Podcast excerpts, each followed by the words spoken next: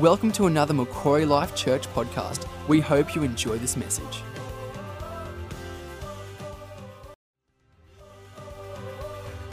Welcome to another Macquarie Life Church podcast. We hope you enjoy this message. Thank you, Sarah. That song was so um, right for what I'm about to share with you. I'm going to share with you a story about um, something that I didn't see coming. Um, it's probably the biggest blindside that I've ever had in my life, and it, it came with no warning. Um, I am really grateful to have grown up in a really safe, secure um, family that was really loving. It was, you know, I had an un- uneventful upbringing. Um, I'm one of four children, and, and I've got a dad who, you know, has always had work, a mum who stayed at home and raised us while um, we weren't at school and went back to work, and grew up in a suburban home, um, in a neighbourhood where the kids played together and, um, and everyone knew each other. I became a Christian um, when I was 17, and at about the same time, my parents bought a new place um, in town. And so we spent the next 18 months um, as a family really excited um, to be moving in there. We were really excited about the new season it would bring, the new lifestyle. Um, and and it was um, something that brought us actually closer together as a family. I personally was really excited to have my own bedroom um, and my own bathroom, which was which was a new thing for me as well. So when we moved into our new place, we had the best summer together. Um, it was it was kind of like being on holidays, except we were still working. And um, during that time, lots of really amazing things happened um, for, for, everyone in our family. For me, um, I got into university, and I, I, sort of scored the dream job that I wanted um, that would get me through university, and my parents were getting really great opportunities, and, and things were going really, really well. Um, one day, I, you know, in January, it was a normal Wednesday. It felt um, like any other day waking up, and I, I planned on going to work. I, I, was going to be dropped off, and I was going to be picked up, and my dad and I were going to um, walk down to the beach together and go for a surf, which is pretty much what we'd just been doing for the last two months. And when I was at work, my, um, my, my, manager got a phone call and, and I asked her who it was, and she said that it was my dad who'd called and he'd said um, he was going to come and pick me up early. And this was really weird for us because, you know, the way I was raised was that you work hard for the time you're being paid for. And it was really strange for them to pick me up early. Um, and so I asked if I could go and find out why, what, if I could call them back. And as I was walking to the phone, I, I, sort of just got this feeling in the pit of my stomach, and I thought something really bad must have happened. And I started imagining trying to work out what could it have been, and, and I went to the worst case scenario I could think of. And I remember that my little brother was down on the Central Coast skating, and I thought maybe he's been bashed, or maybe he's stacked it and he's broken his neck and he's in hospital, so they're picking me up so we can go down and see him. And so I called up and I found out my brother was fine, um, but I also found out that my mum had just died in a car accident. Even when I tried to think of the worst thing, I still didn't see it coming. And I wish I could tell you that that's where my story ended. Um, but within 24 hours, my dad had decided to move away for work, um, which meant that we actually also had to move out of that home that we'd been looking forward to living in for so long. And, you know, my dad checked out of our family and, and my family fell apart. And um, what followed were five really difficult years. Um, years that every day was a struggle.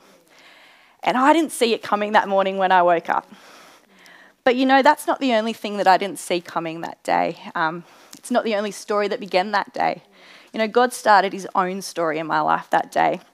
And it's a story that um, can really easily, I think, be summarized from a passage in Romans um, in Romans 5. I'll just find it.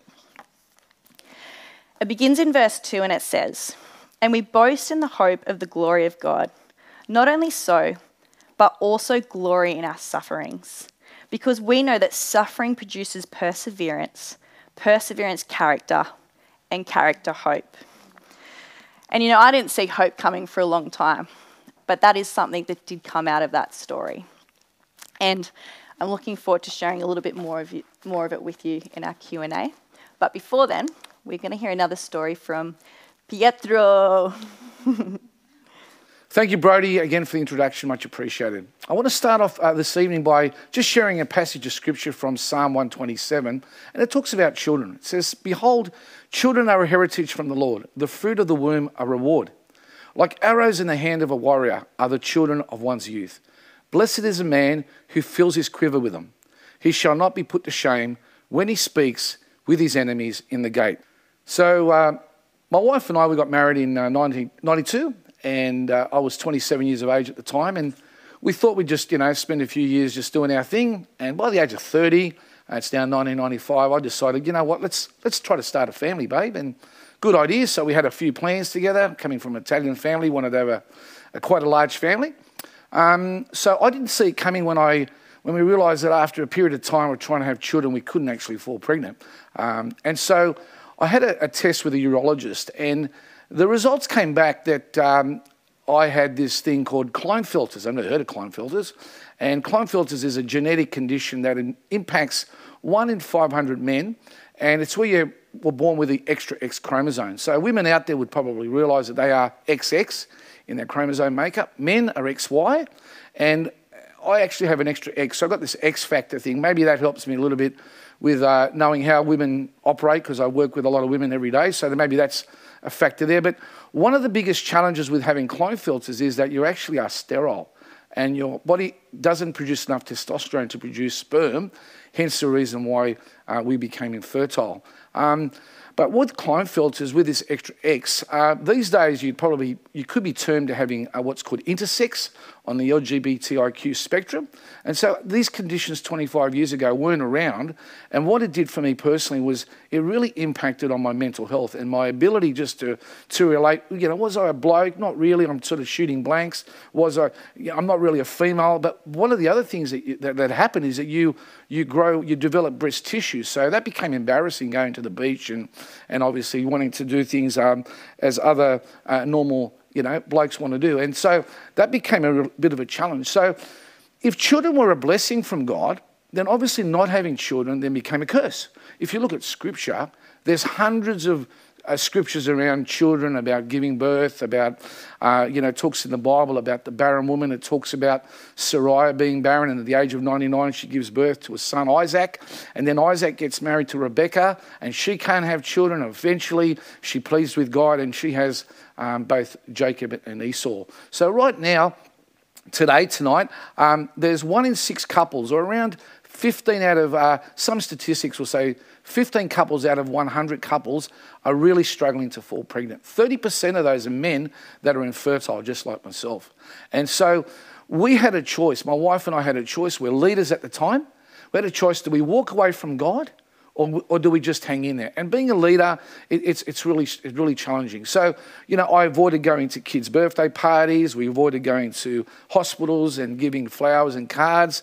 Um, I avoided going to Mother's and Father's Day uh, services at church. We avoided them like the plague and honestly felt like a bit of a leper in, in the situation that I was in. But we could have walked away. But then the, the thought came to me, well, where the heck are we going to walk away to? And when you face this dilemma, as the disciples were in John chapter 6, Peter's faced with this dilemma where, where Jesus is teaching some stuff. And Peter says this in John chapter 6, verse 68. He says, Lord, to whom shall we go? You only have the words of eternal life.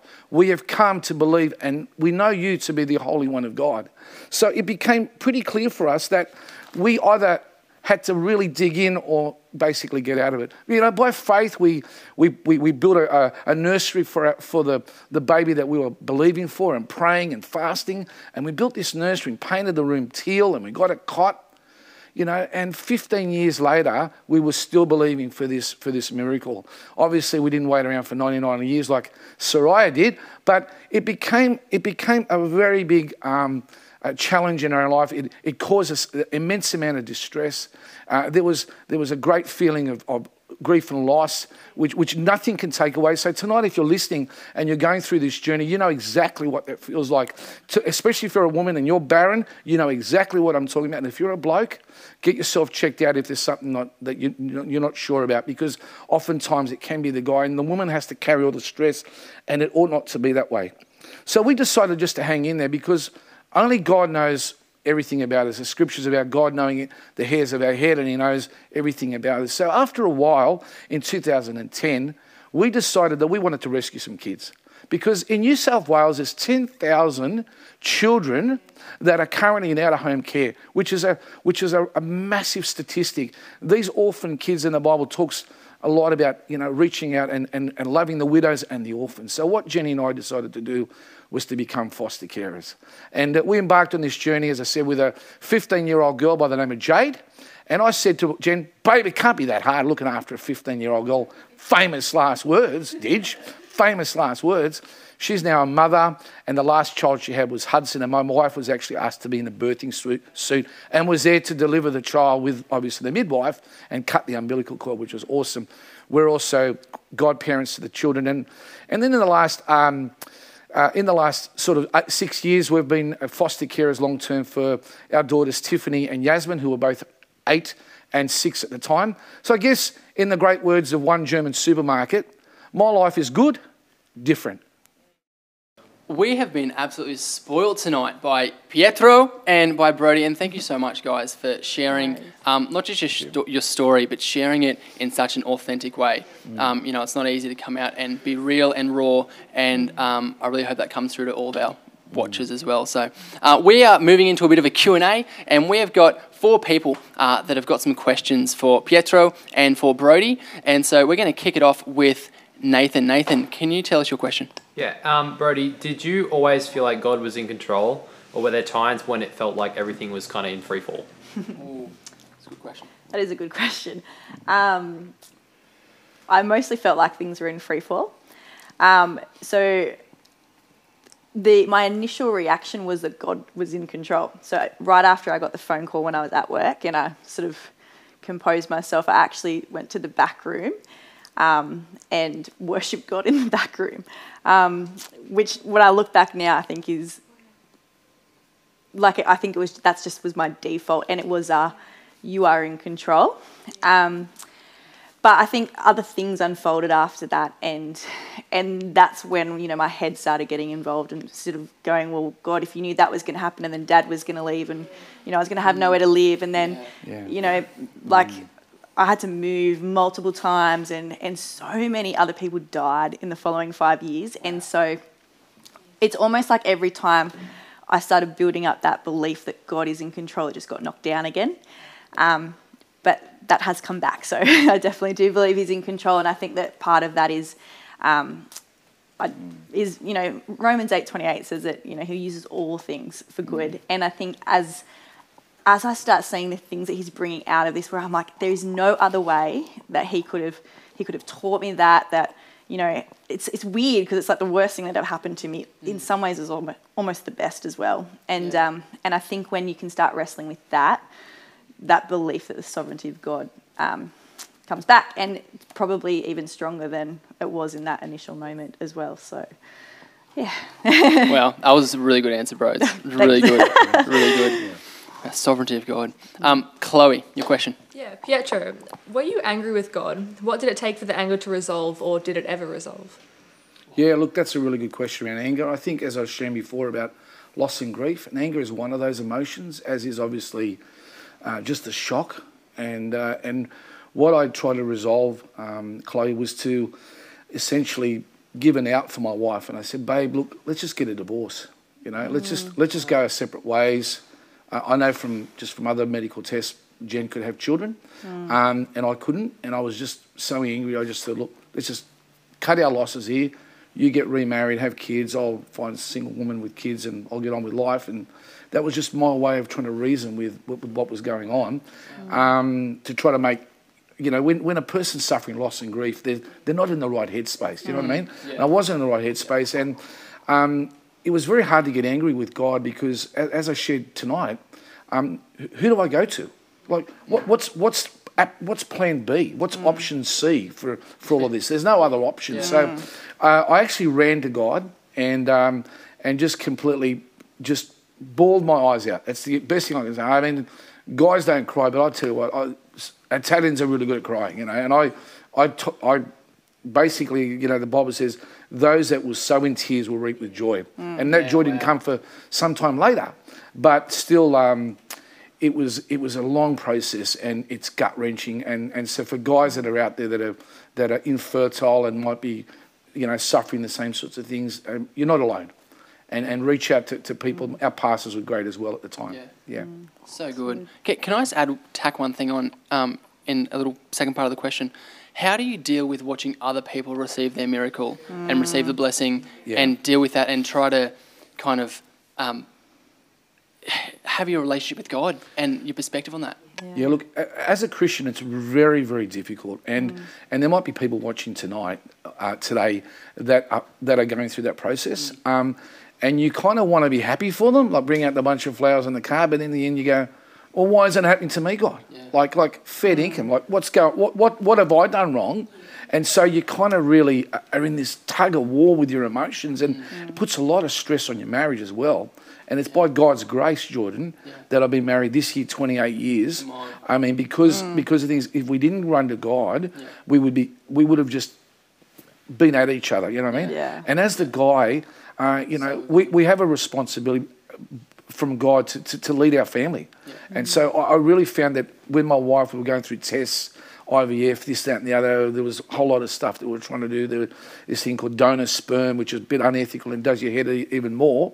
Um, that in that situation, and people were people were genuine. Like people really wanted to reach out to us, and so I became godfather. I think probably t- ten kids. I've lost count now how many baby dedications I was the godfather, mm. and they and they meant well, and, I- and I really and I received that, and because it's really hard for the other party to know how to deal with how do you deal with someone who's thirty and mm. and they can't start a family. Like it's it's it's uncharted territory, and I think we all navigate as best we can. And just like Brody, Brody was sharing before, the Romans eight twenty eight scripture, God does work out all things together for good. Yeah. yeah. And, and I honestly, I see you as a father to the fatherless. Um, and you know, there's a lot of Mm. biological fathers that I'm sure don't do as good a job as what you do with your life and with your. I s- had to say that. Thanks, mate. I'm so encouraged No, by your thank- I really appreciate it. Yeah, that, it. mean, that means a lot to me. Thanks, So buddy. good. Um, Thank we're going to go to the next question. We're going to Ethan.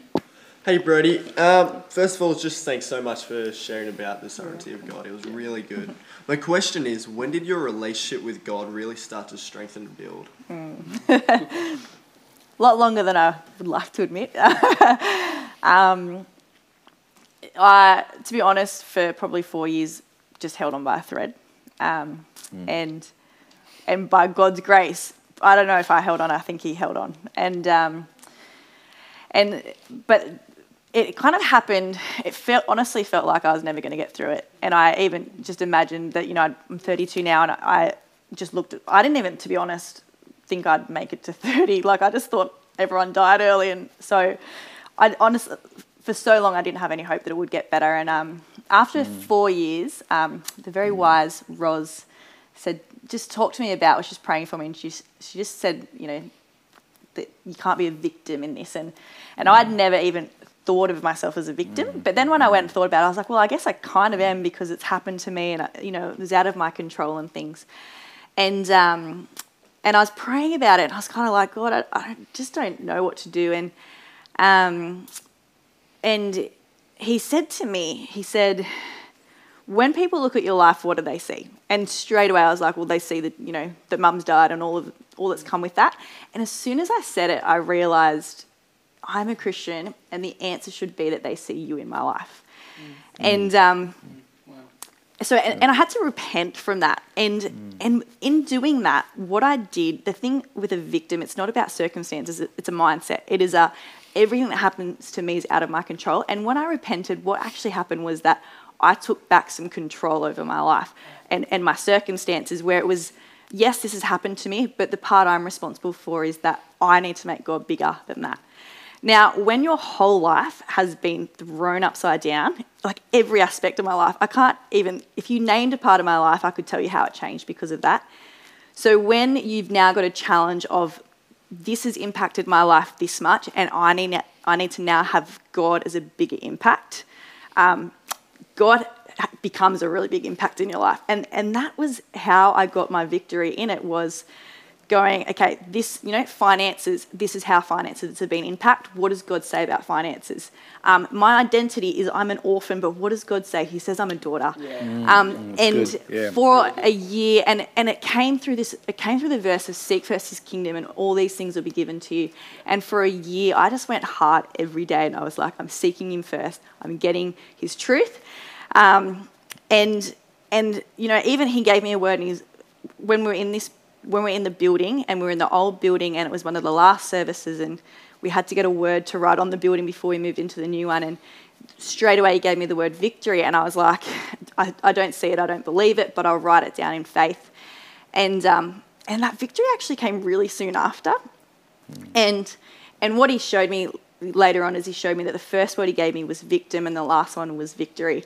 And I never linked those words together until I realized they both start with four, same four letters and, and, and they come from the word victus, which means conquer. And he just showed me, he's like, you, you are literally a victim or a victor. You can't be both. Either your circumstances conquer you or you conquer them. And in the Bible, it says, we are more than conquerors through Christ. That was the only way that I could good. get on top of this is because I had to bring Christ into that situation and he had to be bigger than that. My circumstances didn't change. The only thing that changed was that God was a bigger influence. So, mm. Yeah. Wow. Yeah. That's awesome. That's if I could give you a hug right now, Brody, I would absolutely give you a hug. Give you a little elbow. There's a, there's a whole there's a whole message in there. It's amazing. Um, I hate that we have to keep moving. We're going to keep moving. Last question, Tyler. Yeah, this is for you, Pietro.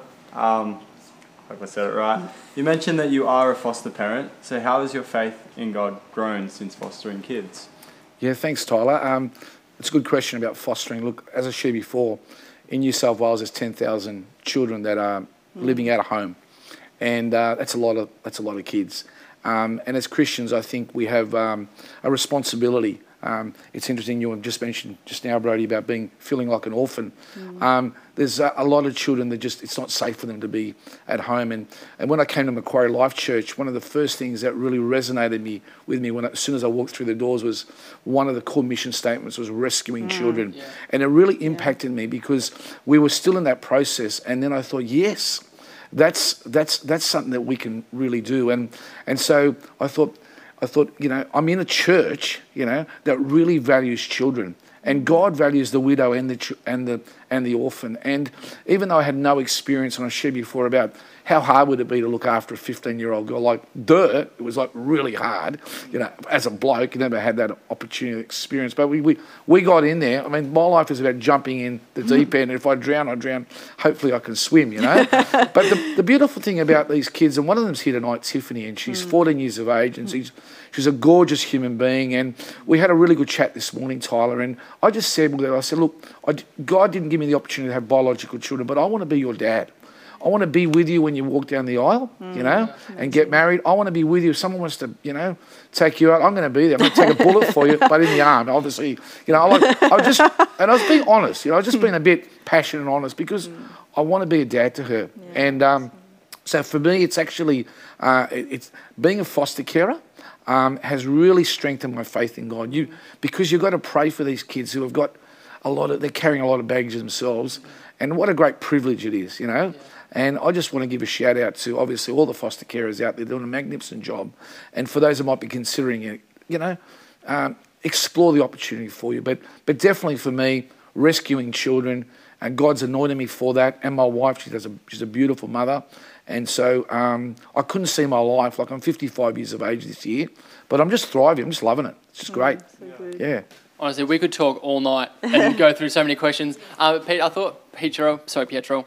Um, I thought maybe I'll get it right. By the end of the night, I'll get it right. It's all good, buddy. Um, Stay I good. just thought no drama. to finish off, I'm going to have the accent. Pietro. Yeah. There we go. Gonna have the- I just thought to finish us off, maybe you could do a response for us um, for some of the people that might be struggling with what you've gone through, and if you could pray into that and give a respon response for that. Yeah. So, look, why don't we just uh, why don't we just bow our heads if that's okay, and just close our eyes. Look, before I do that, I just really want to give a um, a message of hope for those that are in this situation right now.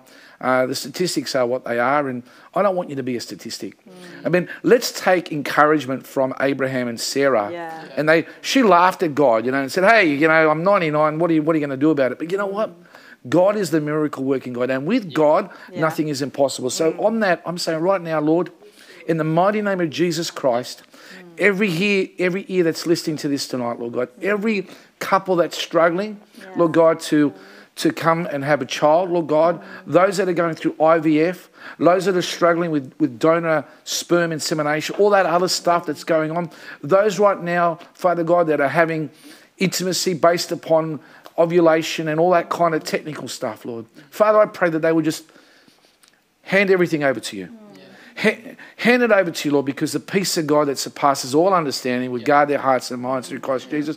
But Lord God, I pray for a miracle right now. Mm. Those that are in faith right now, Lord, I pray for a miracle in the mighty name of Jesus, Father God. Let us see, Lord God, coming out of COVID 19, lots of babies being born in the house, Father God. Let us see a great mm.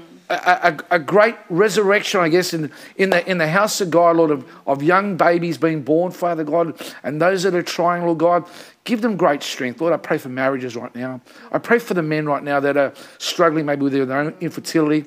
Lord God, I just pray that you give them grace and peace and strength, mm. that they would consider themselves, as Brody said, a child of the living God. Mm. We are fearfully and wonderfully made, Lord God. And with that, Lord God, I want to thank you. I want to thank you, Lord God, that you are the same today, yesterday, and forever. And amen. Thank you for listening. We hope you have enjoyed this message. For more information, please visit macquarielifechurch.com.au. Thank you for listening. We hope you have enjoyed this message. For more information, please visit macquarielifechurch.com.au.